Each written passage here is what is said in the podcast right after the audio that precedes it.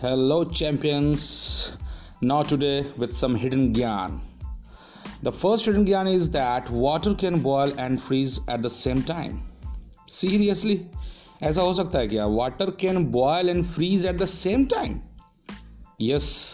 और आपको मालूम है इसे हम लोग क्या बोलते हैं? हम लोग इसे कहते हैं ट्रिपल पॉइंट. अगर आप लोग को पहले से मालूम हो तो ये बहुत अच्छी बात है, पर मुझे लगता है ये हिडन ज्ञान है कि ये जो अपना पानी है ना भाई, ये पानी गर्म भी होता है और फ्रिज भी होता है सेम टाइम पे. इसे हम लोग ट्रिपल पॉइंट कहते हैं. और ये कब होता है? आप लोगों ने पढ़ा होगा, अगर आपने पढ़ा है तो शायद आपको मालूम हो. टेम्परेचर, प्रेशर एक ही पॉइंट पर इक्वल. याद है? All three phases solid, liquid, gas को एग्जिस्ट करता है जिस पॉइंट पर, उसे हम ट्रिपल पॉइंट बोलते हैं. तो याद रखिएगा, ये एक नई बात हो गई आपके लिए. और ये थर्मोडायनेमिकली इक्विलिब्रियम में होता है. So that's how we can say that water can boil and freeze at the same time. Something new, something नया ज्ञान, बोले तो हिडन ज्ञान.